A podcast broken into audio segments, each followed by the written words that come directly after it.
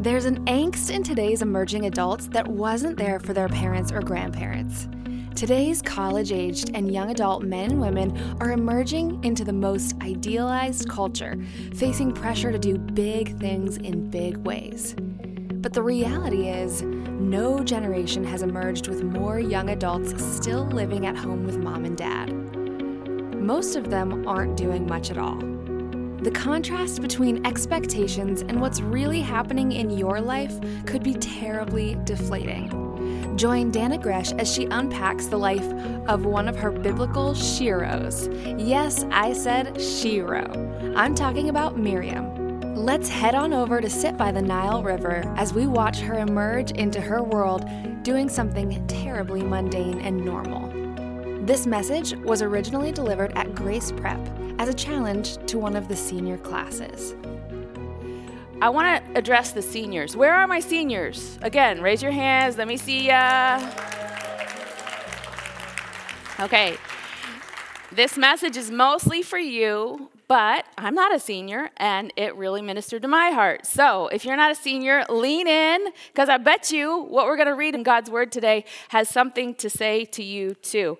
And um, seniors, here's the message I want to share with you. If there's one thing that I get to leave you with as you depart into this big wide world to leave your mark, it's this God does not want you to do great things. Write it down. Go ahead. Michaela just did a double take. She, she, she was ready to write. She had her pen out, down to the note, and then I said it, and she looked at me like, Are you kidding? God does not want you to do great things. All right, we're going to look at Exodus 2. Exodus 2. And let me set the stage before I read the first few verses for you. We're going to Egypt and we're going to sit by the Nile River, which sounds so very vacationy, doesn't it? Let's just sip on some, I don't know what they drink in Egypt, but it'll be cool and refreshing. And we'll sit by the Nile River, um, except it's really hot there and super dry and especially dusty. And on top of that, we're going to go back a few thousand years, and this was before air conditioning, my friends. So you might want to bring a fan, and uh, the paper fan isn't even going to touch it. So you're going to need something much bigger. What they really like back in the day and age is an ostrich feather fan.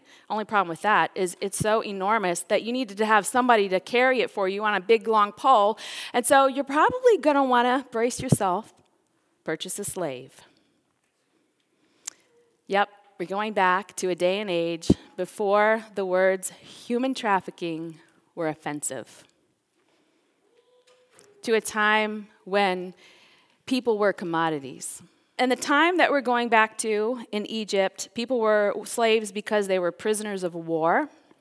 They were slaves because it was just one people exerting power over another group of people. And that's the particular kind of slavery we're going to look at today. And it happens that people exert power over another group of people when they feel threatened. And apparently, the Pharaohs felt very threatened by the presence of the Israelites.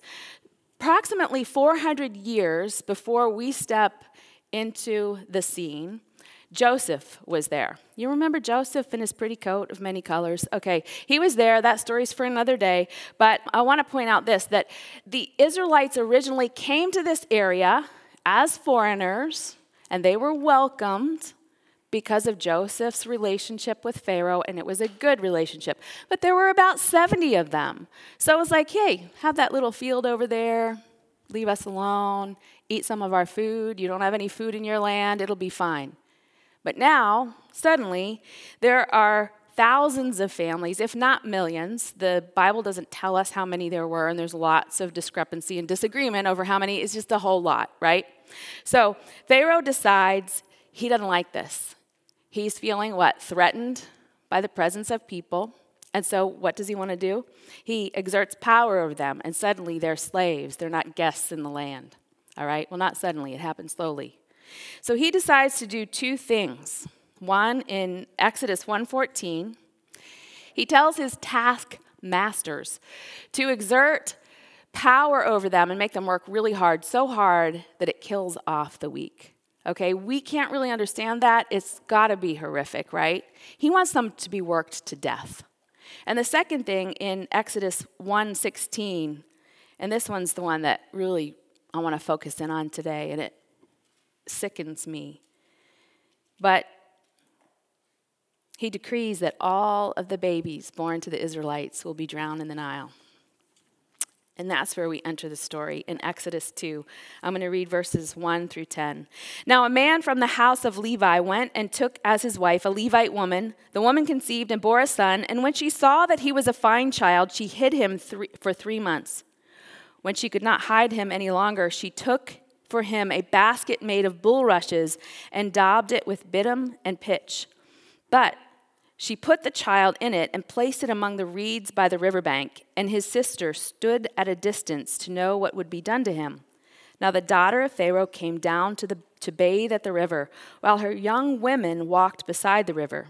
She saw the basket among the reeds, and sent her servant woman, and she took it. When she opened it, she saw the child, and behold, the baby was crying. She took pity on him, and said, This is one of the Hebrews' children. Then his sister said to Pharaoh's daughter, Shall I go and call you a nurse? From the Hebrew women to nurse the child for you. And Pharaoh's daughter said to her, Go. So the girl went and called the child's mother. And Pharaoh's daughter said to her, Take this child away and nurse him for me, and I will give you your wages. So the woman took the child and nursed him. When the child grew up, she brought him to Pharaoh's daughter, and he became her son.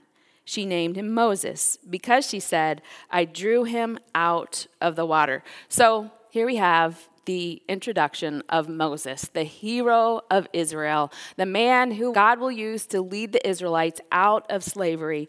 But it's not who I want you to meet today. There's somebody I think that's more important. So first let's let's say this that when this little boy was born, it says in the Bible that they thought he was beautiful. They loved him. They looked at this precious little one and they loved him. So for three months, they hid him and then they built a little basket and put him in, in the river in hopes that they could save him. When the world has big problems, and their world did, you do unusual things.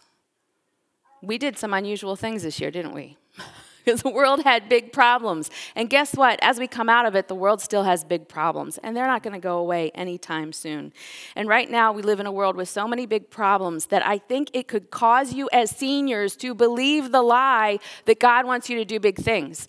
And it's not just because we have big problems, it's because the world tells you that you don't have value unless you're an influencer unless you have so many followers, unless you have an Etsy page that the whole world is giving attention to, unless you're on Shark Tank with a product nobody's heard of and probably nobody really needs, there's this lie out there in the world that by the age of 20, you're supposed to have made a mark in a big way, and by the age of 30, you're supposed to like live in a multi-million dollar property and it's a lie. I see women and men emerging out of college every day who are defeated because they have to do what all the rest of us had to do when we left college, which is get a pretty regular job. And when the world is in a bad place, and I think our world is in a lot of ways, it's not in the worst place it's ever been. There have been worse times, but it's not in a great place, especially if you're a Christian. There's a lot of opposition to what we believe and how we think. And so you could, between these two problems, big problems in the world, and all this big pressure to be big, think, I've got to do great things. And I want to tell you today, God doesn't want you to do great things. I have a few points I want to make as we work through this passage. The first is this, and this is kind of your comfort blanket. This is your freedom to know, oh, I don't have to fix this. I don't have to fix the broken world, and I don't have to be an influencer. Point number one is this I hope you'll write this down God is at work around us. In verses 1 to 10, the whole passage that I just read, God is at work. Now, you and I can see that because we can look back and read the rest of the book of Exodus, okay? Moses' parents couldn't do that. Moses' sister, who's not even named, couldn't do that. In Exodus 2:24, it says, God heard their groaning. God hears your groanings. God hears your complaints. God hears your frustrations. He hears them right now. Exodus 6 1, now you will see what I will do. God is saying, oh, okay, I've had enough. Don't make me come down there. In fact, I'm coming down there. God is at work. Exodus 12 51, the Lord brought the Israelites out of Egypt. There it is, the deliverance that they needed and they wanted. And you know, when Jesus was walking this earth, he declared what maybe Moses' parents didn't know. In John 5 17, Jesus said, My Father is always at work around us. He's always at work. He's around us right now. He is at work around us right now. He is not up there taking a nap because there's been a pandemic on the earth and because racism is a problem and because the government doesn't look the way that almost any of us in this room think it needs to look. He is not taking a nap, he is at work. And you can rest in that. Don't forget that as you leave Grace Prep. When you feel like your life gets off course, or that's not what I thought, or hey, I'm not really good in this major that I picked, God is at work in that. He is at work. When it feels like He's not attending to the problems of our nation, our world, and your world, He's still sitting on His throne. Second thing I want you to see is that God loves to rescue the next generation. God loves to rescue the next generation, and you are that generation. I want to read um, verse 3 to you. It says, When she could not hide him, the mother, no, any longer, she took for him a basket made of bulrushes and daubed it with bitumen and pitch. She put the child in it and placed it among the reeds by the riverbank. Okay, I saw this cool thing in this passage, in this verse, when I was reading it. And this is one of those things that when I heard it, when I saw it, when I read it in my research, it felt like God's voice being big in my heart, but I'm afraid when I say it, it could sound like Dana. So be amazed when I say this. Can you be amazed when I say this? Can you be excited with me? Okay, so the word for basket in this verse is the same word that is used when we read about the story of Noah for ark. Thank you. Very nicely done, especially exuberant Wade Harris. It's the word tabat, and it literally means basket ark. Can you see what I see though there? How cool it is that God said, everything seems broken. And everyone that's gone before, they've done so many bad things, but I am going to build an ark and save the next generation. I love that next generation. God loves the next generation. He loves children. He loves all of us, but he has he seems to have a special proclivity to have his eye on the young ones and say, "Come on, step up. This is your shot. This is your chance." I want to go back to Genesis 1:28 for just a second. Read this with me, and I want you to see it with your eyes, so it's not that far behind you. Go ahead, let me hear the beautiful rushing of Bible pages. Genesis 1:28 says this. And God blessed them and said to them, this is Adam and Eve, be fruitful and multiply, fill the earth and subdue it. All right? Now, turn over to Exodus 1 7. Exodus 1 7. Let's read that. Put your eyeballs on it. But the people of Israel were fruitful and increased greatly. You see something? Come on, come on. We're on a hot on a trail here. They were fruitful and increased greatly. They multiplied and grew exceedingly strong, so that the land was filled with them. Come on. That's good stuff right there. You know what that means? It means God was happy with what was happening in Egypt. God was seeing his big plan. Forget our big plans. He was seeing his big plan from the beginning of creation happen. And what did Pharaoh see? He saw evil. He saw evil. God calls children blessings many times in Scripture. And He has told us that one of the most great things we can do, and I meant to say most great things, because remember I said God doesn't want us to do great things. Well, this is one of the great things he wants us to do is have families. Have children, have community, have relationship, and all those other big things that we think we're supposed to do, they really often are distractions from God's great thing, God's big plan that He wants us to fill this earth and commune together and love each other. That's God's big plan. And that's why God calls children blessings. And they still are today. But Pharaoh didn't think of them as blessings, so he decides that it is good to murder children. Listen to me clearly and apply this every time you read the news. When a culture starts to call what God says is good evil, Pharaoh is alive and well. And when a culture starts to call what God says is evil good, Pharaoh is alive and well. And if you read the news today, you will find that Pharaoh is alive and well. Easy example is that Pharaoh thought it was good to murder baby boys by drowning them in a river. And we think in our culture it is good to chemically or surgically murder a child while it's not even out of its mother's womb. God loves to rescue the next generation. And here's the good news of the story as we read what we're reading in Exodus is God's about to turn what Pharaoh meant for evil into something good. Does that sound familiar to you? Because you probably heard it a time or two in the Bible. God's about to take this thing of drowning the babies, and this mom, she's really smart. She's like, I'm going to take my baby right to the place Pharaoh's going to look for him last, to the river where the babies are killed.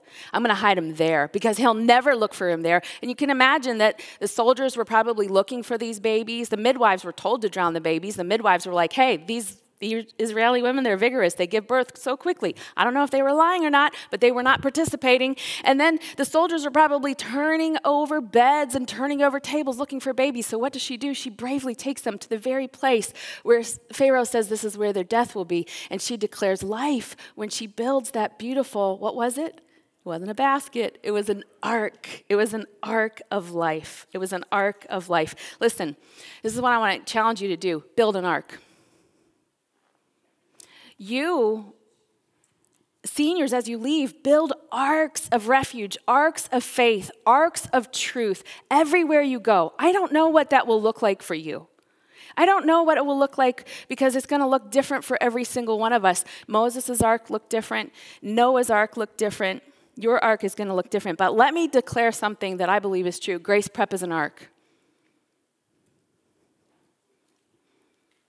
I believe it's an ark. And I believe that every day you spend here building it with us, making it a safe place, you are participating in a good work of God and you are helping rescue the next generation. Press in with us. Build an ark with me. Build an ark with Bob. Build an ark as a team together. You do your part, I'll do mine. Now, what should we do? I'm glad you asked. I'm going to tell you. There's three things that I see in here. We're not going to talk about the hero of Exodus. We're going to talk about the shero of Exodus. I'm a girl. I get to talk about sheros. So here we go. This particular shero in this passage isn't even named, is she? She's not named. But what's her name? Miriam, we know her name because eventually we get around to the Bible records that we know her name. But in this particular passage, we don't even know, but she is the shero, and she does three things that I think apply to us today. And I want to invite you to do these three things too as you go out into the world and build your ark. First, she did what was before her. Write this down, please. If you're a senior, write this down. She did what was before her. She did what was before her. Look at, look at verse 4. It says, And his sister stood at a distance to know what would be done to him. So the mom puts the baby in the ark, right? And the sister, we think, Bible scholars think she was maybe between the ages of 7 and 12. Probably didn't have big ideas, big plans, big ambitions, didn't desire to be an influencer. Maybe that's why God used her. And she's doing what? What is she doing when she's sitting there? Watching them. What do we call that today? When you say, hey, I want to go out on a date, can you come watch my kids? What do we call that? Babysitting. Miriam was babysitting. How common, how mundane, how non big, how ungreat. She's babysitting. Might even be boring. She does what is before her. Listen to me. You didn't graduate from college yet, right? So you don't have this disease that I'm about to tell you about. But there is a disease that you get right about the time you turn the tassel after college, or if you don't go to college, right about the time you're like 21, you get this little disease, and it's called, I need to do something big or I'm not going to do nothing at all. Anybody seen this disease? Okay, yeah, you've seen this disease. Listen, I got to tell you this past year, I love writing books. I love teaching. I love touring. I didn't get to do all those big things. I had to do what was in front of me. I had to do what was in front of me. I had to learn things that I had never done before. I had to learn to write marketing emails. I had to do things that seemed really common and really boring. I had to do those things because what was in front of me is what God needed me to do. And what was in front of Miriam was what God needed her to do. And God may call you to go get a nice little nine to five job after you get this major, illustrious, beautiful degree. And you think, but I'm supposed to be a fill in the wonderful blank with a big thing. He's like, No, I need you to do this. You know, that Bible verse we take out of context all the time. My friend and I, my friend Janet and I were talking about if we changed all the posters and t shirts that we use in Christianity, like, I can do great things through Christ who strengthens me, like we put that on our t shirt, right? Like, if we actually put it in context on a t shirt, it was like, I can sit here in prison and be okay through Christ. You know what that tells me is you could do a nine to five job and be okay. You know what it tells me is that wherever you are right now, even though the grass is greener on whatever pasture you're looking in, do what is in front of you, do it well. That's what she models for us, this shero of the Bible. Simple acts of obedience. She does what's in front of her. Number two. Number two is this she waited faithfully. You see that also in verse 4. It says, She stood at a distance to know what would be done to him. Okay, so what I see in there is a little bit of thumb tapping, a little bit of toe tapping, a little bit of like, okay, are we there yet? like it's just one verse, but I think there's a whole lot of boring waiting there. Do you ever wait for something? No fun. Feels like God's put you on the sidelines. Put me in, coach. Put me in, coach. Our spirit cries. Just let me in. Let me have some action. Come on. I want to play in the game. And, and God's like, no, that looked pretty good on that bench right there. I, I think I could do something with you right there. I think He's changing our hearts. I think He's changing our attitudes. I think He's building characters. She sat here at a distance, waiting faithfully, waiting faithfully. And I wonder, you know, I wonder sometimes if there's a testing that's happening there when we're waiting to see if we'll obey. Whatever comes up, will we be obedient? We'll be ready to obey when it's hard. Number three, she does this. She obeys courageously and immediately. Let's read verse 2 7. Then his sister said to Pharaoh's daughter, so Pharaoh's daughter has like, oh, look, cute baby. And he's crying. Oh, I think I want to take him home. Now, if you're a 12 year old girl and the daughter of the man who has declared that your brother is worthy of being drowned in a river, if she's touching him and holding him and comforting him, I think I might run home and tell my mom somebody bigger, stronger, wiser. But she doesn't do that. She doesn't do that.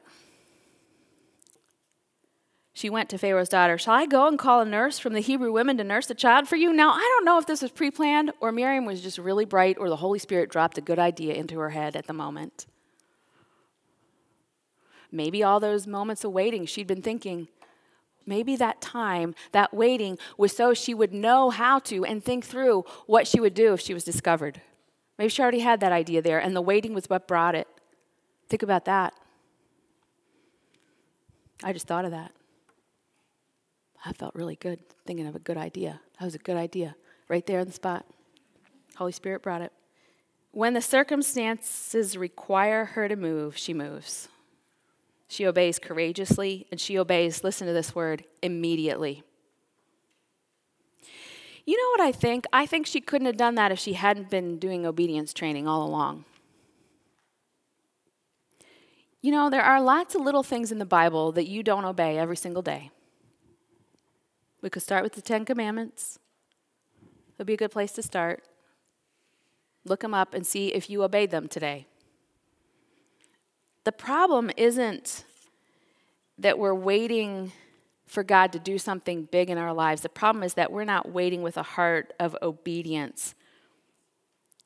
There are things in your life right now that God's probably asking you to surrender or to do, Maybe it's to share your faith with a friend. Maybe, maybe it's to begin to obey your parents because they want you to keep your room cleaner. Maybe it's to prepare diligently for a test. Maybe it's to do the work that needs to be done for that dreaded senior project. That's an act of obedience. I'm sorry, it is. You're here at this school, and so when this isn't a requirement to graduate, fulfilling the obligations of that project are an act of obedience. They are. Most of us don't need to hear a big revelation of God to obey Him. We just need to obey the truth that's already in front of us. So if you need to do a little late nighters to get you ready for your senior project in a few weeks, you need to do that. It's an act of obedience. And I think when we are in obedience training, and we do whatever is before us with an obedient heart, waiting for God to do whatever He needs to do in our hearts so that we can be a part of His big plan when the moment comes and we courageously and immediately do what, what we've been practicing all along. We reflexively obey. That's why the little stuff matters. That's why the don't gossip matters. Hmm. Reading about that in the Bible this morning, and I was feeling like my toes were all stepped on. It matters. What did Miriam do? What was her part in building the ark? She didn't gather the bulrushes or paint the pitch. That was her mom's job. Those were also simple acts, weren't they? Pretty normal things, building a basket. I bet she'd built a lot of those in her life. But in all these things, in the normal act of babysitting, she said, Yes, Lord and sitting there by the Nile River in the heat, remember, without the air conditioning, and she probably didn't even have an ostrich fan. Yes, Lord, I will sit here. And then when Pharaoh's daughter approaches and she knows this is the woman whose dad is killing baby boys, I wonder what will happen if I try to rescue one. She doesn't count the cost. She says, Yes, Lord. So, God doesn't want you to do big things. God wants you to be a part of His big plan, not your big plan. He wants you to do obedient things. He wants you to do obedient things. He wants you to be so grounded in truth, in God's word, that when the normal things come before you, you do them with so much obedience that when the right time comes, He's able to trust you to insert you into His big God sized task of a plan. God does not want you to do great things.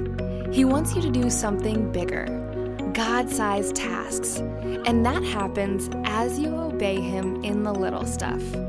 This message was presented at Grace Prep, a new model in Christian education founded by Bob and Dana Gresh. We believe in God sized tasks, and we believe Grace Prep is one of them. Right now, we're obeying the Lord in the little things and watching new God sized stories unfold. If you live in central Pennsylvania, come be a part of it.